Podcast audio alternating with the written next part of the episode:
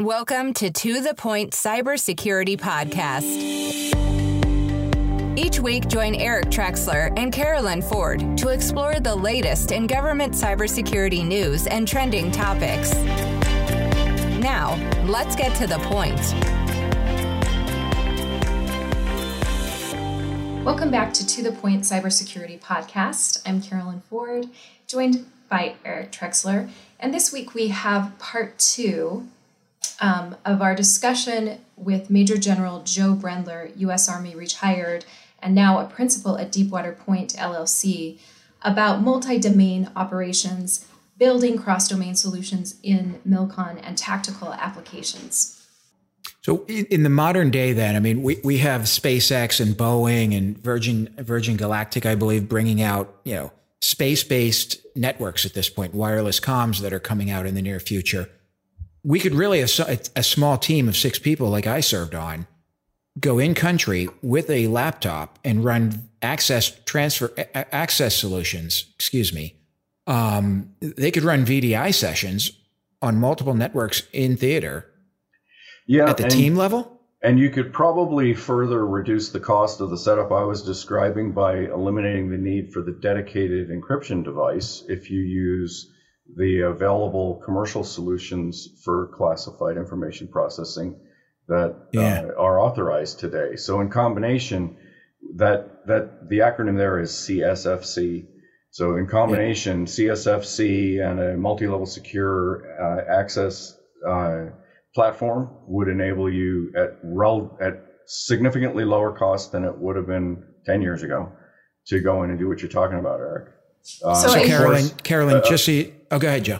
No, I was just going to caution that you know, um, as a uh, um, as a special operator, you would also have uh, communications officers supporting you who are trained to make sure that you're never relying on just one method of communication. Typically, the acronym there is PACE: primary, alternate, contingency, and emergency communications plans are always in place. So it may be that that satellite connectivity you're talking about is the primary, but you'd have an alternate plan too in case that just isn't available, either because the adversary denied it to you or Mother Nature did.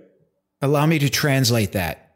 That means three types of radios, multiple keyboards, and a hell of a lot of batteries you're humping into the bush well, and I hear like the ROI part of it. You're saying, you know, saving a lot of money, but there's like, also a space and weight. I mean, think about well, a six exactly. person yeah, yeah. a six person team. If you could carry one laptop device. So Joe, you you mentioned encryption. I think I think we use it's been a long time. I think it was a KY57 VINSON.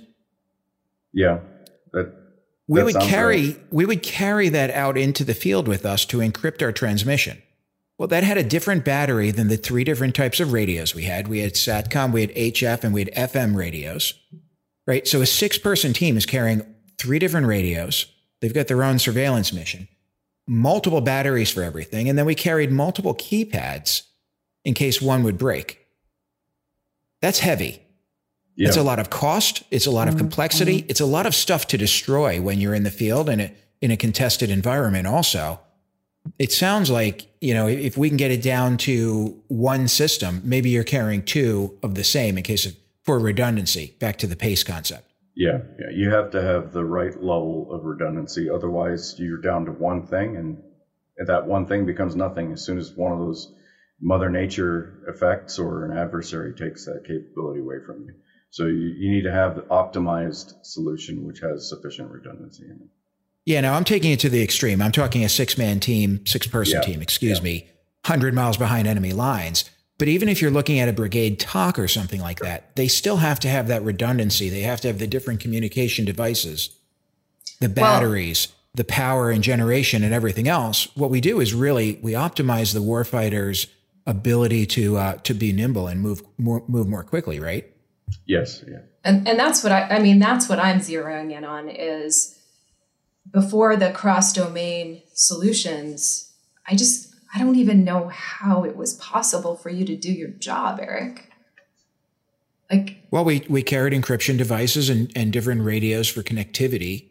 Um, you know, and, you know, we didn't deal with the the different network segmentations as much in those days. I imagine much more so these days. But it's complex. It's expensive. Additional complexity, weight, size, right? And it, we were carrying battery, batteries instead of water and food, instead of ammunition. I mean, that those are the trade offs you have to make because you're mission incapable if you can't communicate. Mm-hmm. And at the at the team level, and as you go up the stack, I think Joe, what you would say is you're mission incapable if you can't. Commu- you spend a whole year, a whole career trying to ensure communications were there and as fast and easy as possible, right?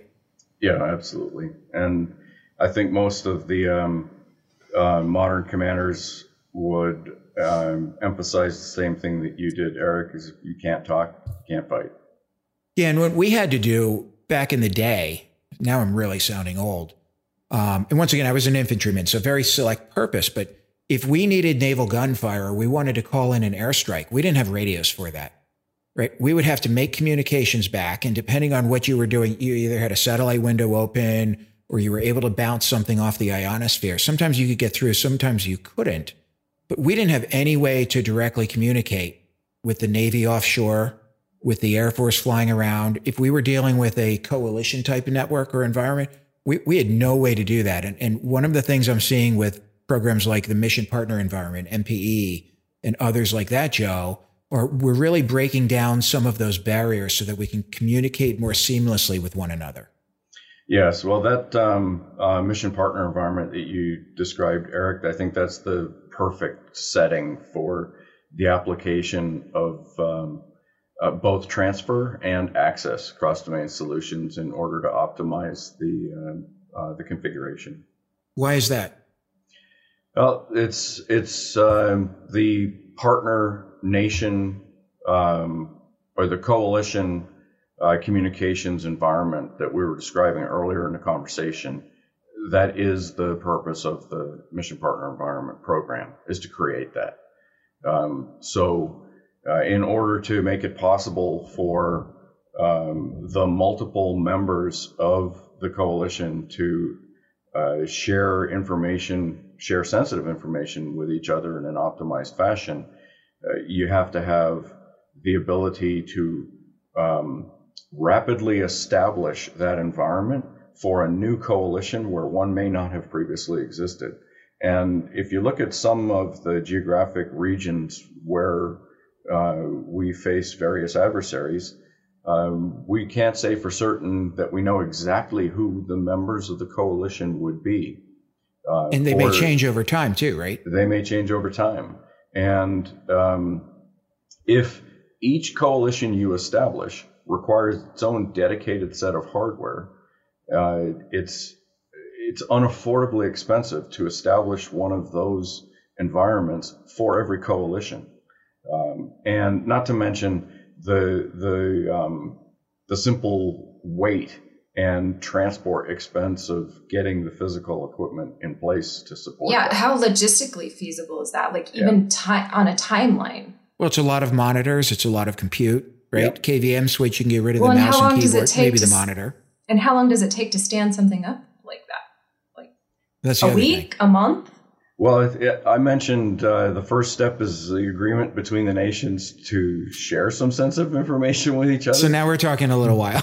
Yeah, we you know, you're potentially talking years to overcome that first step. But once you over, once you get past that first step and you've got an agreement that can become the basis for international cooperation of the coalition, you need to be able to uh, instantiate that with equipment quickly. So what we're really talking about is let, us pick on Poland for instance. If we have a partnership with Poland and we're working on a you know a, a uh, I don't know an exercise, a drill of some sort, we can bring them into the network that we determine pretty quickly in this case once the agreement is done. Um, they can operate on their networks. They can get a VDI session of a, a shared network, if you will, or, or certain data. Um, and we can transfer and access data back and forth as coalition partners. Is that fair? Yes, that's the objective of the MPE um, program we were talking about before is to make it possible yeah. for U.S. forces to do our part in that scenario. Okay. And then if we ever need to cut them off, that's a pretty quick and easy one too. Sure. I, w- I would think the same thing would apply. You know, if, if there's something spinning up in the Indo-PACOM AOR, um, I would think that it would be easy to bring somebody who's not on that network on that network quickly. They could almost subscribe to it, and they get their VDI session from an access perspective, um, and and and quickly engage and understand what's happening and communicate with personnel on that network. Where before that didn't work so well? Yes, that's um, uh, that's what I was talking about before. Is the MPE becomes the way that we are equipped in order to join that.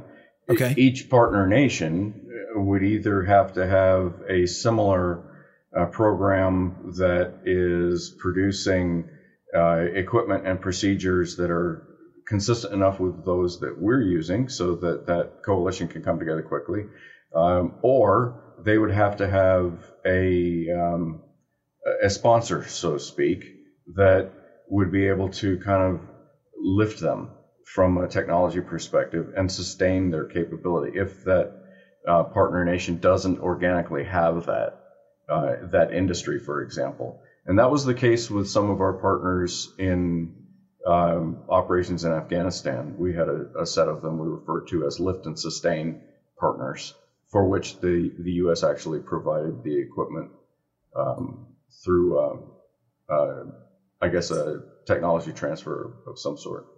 And does CSFC help us with that from an access perspective? Because we don't have to give them sensitive comms gear, sensitive encrypt- encryption gear in that case?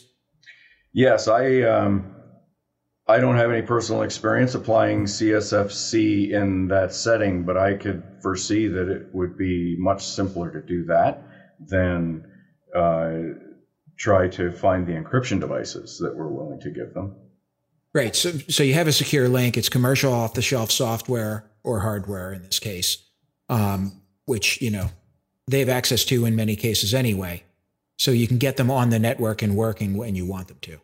Yeah, Roger. Okay. So it's 2020 right now. I call this crystal ball time, Carolyn. In an ideal world, what does 2025, 2030 look like? I mean, how are we communicating? What's changed? Well, and I want to know like, have we seen changes since the current environment? I mean, what's the pandemic done to the way the military communicates? Good question. Uh, I think the the quick answer to that question is, is that it has accelerated some of the programmatic change that was already queued up to happen. Uh, if you look at the rate at which the uh, DoD has adopted uh, the solution it's calling commercial virtual remote, um, that is essentially through um, the, the application of um, uh, commercial cloud capabilities, a rapid transition to uh, enable a teleworking environment. Um, in combination with that and some of the pilots that are going on right now, there's also a, an acceleration of the adoption of solutions involving commercial solutions for classified that we mentioned earlier. Uh, the VDI technologies that Eric was referring to to make it possible to put you know access cross domain solutions on the end of a commercial solution for classified connectivity uh, to make it possible to remotely do classified work. Um, and uh, you know the, the, so the pandemic has essentially accelerated those developments meaning do it from home instead of in country in theater in this case theater would be I, I can't go into the Pentagon right now. How do I access my desktop so I can do my job? Yeah, I think that's fair.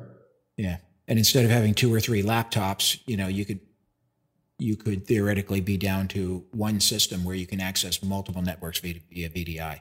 Yeah, and so those things aren't happening wholesale right now, but there are pilots showing a lot of promise in that area. What do you think the future looks like then? How, how, how easy does this get? Well, as an optimist, I kind of foresee the successful delivery of some of those things that are in pilot right now, uh, the broadening um, application and normalization of the commercial cloud solutions that have been adopted for CVR, the commercial virtual remote, and uh, um, the development of an expeditionary equivalency for that so that when it becomes necessary to actually put some infrastructure in theater because as a you know as a career signal officer I was often finding myself feeling and saying, you never want to be on the far end of the skinny pipe from your server. Uh, you want the infrastructure to be there with you in order to optimize the user experience. I think that we'll see, um, in essence, the uh, availability of tactical versions of that same enterprise infrastructure that's now enabled through commercial cloud. Um, so almost that, like a tactical Microsoft or Amazon stack that you can connect to when you, when you are disconnected. Yeah, some some technology. Maybe it's hybrid. Maybe it is one of those specific vendors. But uh, um, uh, to be agnostic to that for the time being, I think that it's uh, um, relatively safe to assume that there will be continued development along those lines in that direction, and that um, uh, we'll achieve the objective of making it possible for these information technologies to be part of a military solution that makes technology function as an advantage for us. Um, okay. And instead of as a as a complexity and something that's hard to get working. I, I, always worry because the military seems to run pretty well on connected networks these days. In fact, depends on them. Mm-hmm. And I, I, always worry what happens in a time of conflict with a near peer adversary when those networks aren't as reliable as we need them to be or expect them to be. Well, the first uh, answer there, of course, is the redundancy we were referring to before. It's yeah. The, you know, a denial of one capability doesn't deny our ability to operate because we had an alternative uh, built in as part of the plan. Uh, it's when you have the simultaneous denial of multiple systems that things become really challenging. And, um, you know, I, uh, I spent my time as an Army officer uh, under the uh, tutelage of um, uh, mentors who subscribed to what at the time we were referring to as um, Mission Command. Now is kind of a, a, a, change back to the traditional terminology of command and control, but the philosophy for command and control for Army forces has been relatively decentralized. So you disseminate the intent of the operation to capable leaders who can take the resources that they have available and do what needs to be done in order to accomplish the intent, even in the absence of continuous positive control via some form of communications with their boss. Uh, and that's what we've essentially said all along has uh, been necessary. The more you make it possible for them to have continuous communication, um, you know, the the uh, more streamlined an operation can be. Um, but it doesn't mean we can't operate. So, so if we go ahead, Carolyn. Well, I was just going to say with COVID, I mean, we're seeing a lot of a lot more attacks, and I'm wondering how the DoD is handling that, or maybe how should they be handling it? Well, one of the, I guess, one of the anecdotes that I could share there is, uh, um, I was on a um, one of those professional development sessions that the Association of the U.S. Army chapter at Aberdeen Proving Ground supports periodically. And mm-hmm. this one was done virtually because it was like last month. And the two keynote speakers were Ron Pontius, the Deputy Commander of U.S. Army Cyber Command, and uh, Pat Dedham, the Deputy to the Commander of U.S. Army Network Enterprise Technology Command, or NETCOM. And I forget which one of them it was that said it, but um, um, they referred to the need to provide more uh, virtual private network connectivity for remote teleworkers, and that the JRSS uh, program, the Joint Regional Security Stack program that had been uh, put together over the preceding decade, became the hero of the battle from that perspective because it functioned as a, a concentration point at which to um, provide some of that VPN connectivity. So that's one anecdote. I think the other is the acceleration of the adoption of things like um, CSFC and multi-level secure access solutions for the VDI type um, uh, cross-domain solution we were talking about before. You know, I'd, I'd agree with you. And then when we look at things like, uh, you know, zero trust network architectures where you're connecting directly to the cloud on a secure channel, you don't have to home run back to the base definitely a lot of movement in the industry there also. Yeah. Yeah. Okay, so oh, go ahead, Joe. No, I uh, um, in along the lines of zero trust, um, I kind of break it down into the same four um, area technology areas that uh, the DoD CIO has used to describe what he calls the DoD ecosystem, mm-hmm. uh, and you know that is um, the Comply to Connect program is essentially intending to make it so that we know that we can trust the device that is about to be attached to the network. The Identity Credential and Access Management Program, ICAM, is intended to make it so that we know we can trust the individual who's using the device that's about to connect to the network. Uh, we have programs for software assurance and DevSecOps as opposed to just DevOps now. So we build security into software development so that we know we can trust the software that the trusted user is going to employ on the trusted device that's about to connect to the network. And then we have uh, the principle of um, uh, data integrity, which is intended to ensure that the data, which is both the input and the output from the trusted software being used by the trusted user on the trusted device, is uh, um, using in that environment, in fact, is continuously trustworthy. So we monitor all of those things and check them on a continuous basis, and we've achieved the objective of zero trust. And you know, I can say that in a fashion, and it makes it sound easier than it really is. There's a lot, yeah, of, it's not lot easy. of lot of things connecting there, but. Well, and you you mentioned trusting the device, and as you mentioned that, my Roomba just started going. So you know, my mind kind of works like a Roomba all over. So, but that just makes me think about like the Internet of Things and how that has complicated um, security and and how you handle that. Yeah, um, the uh, uh, Comply to Connect program is implementing the endpoint security strategy um, that uh, various entities throughout DoD have agreed upon. U.S. Cybercom identified six different device categories, of which uh, Internet of Things, IoT devices, is one. There's also operational technologies such as would be embedded in weapon systems or uh, industrial control systems um, and so forth. The ICS SCADA uh, that's part of our critical infrastructure, the the military um, physical infrastructure, our bases have their own um, overlay, if you will, of their own critical infrastructure technologies that all have to be defended. Okay, Carolyn, last question for General Brendler. When are you going to come ski Utah? Oh, that's right. You're a big skier. That's right. Yeah, so I suppose that'll have to wait till my next shot at retirement, since this one resulted in me coming back to work as a consultant after I finished hiking the Appalachian Trail. Yeah. Well, yeah, so the do you Utah still? powder. Yeah, yes, you definitely need to come visit us. But um, how do you unwind at the end of the day? Do you still do a lot of hiking? Um, I I do uh, some hiking with the family uh, occasionally. I um, I do a lot of jogging.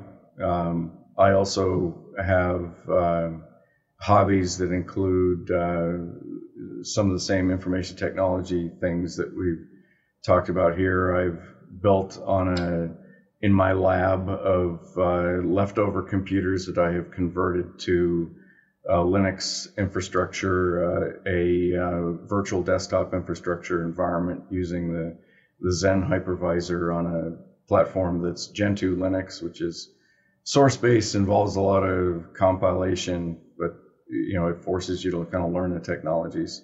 I also do robotics, um, and I know we're on video, so you can see it, but this is uh, the device. It kind of looks like a cutting board because it is a cutting board, but the hardware that's attached to it turns A cutting board with wheels and eyes and a few other things. yeah, those are that's an ultrasonic ping sensor for forward view um, uh, vision that uh, Like LiDAR?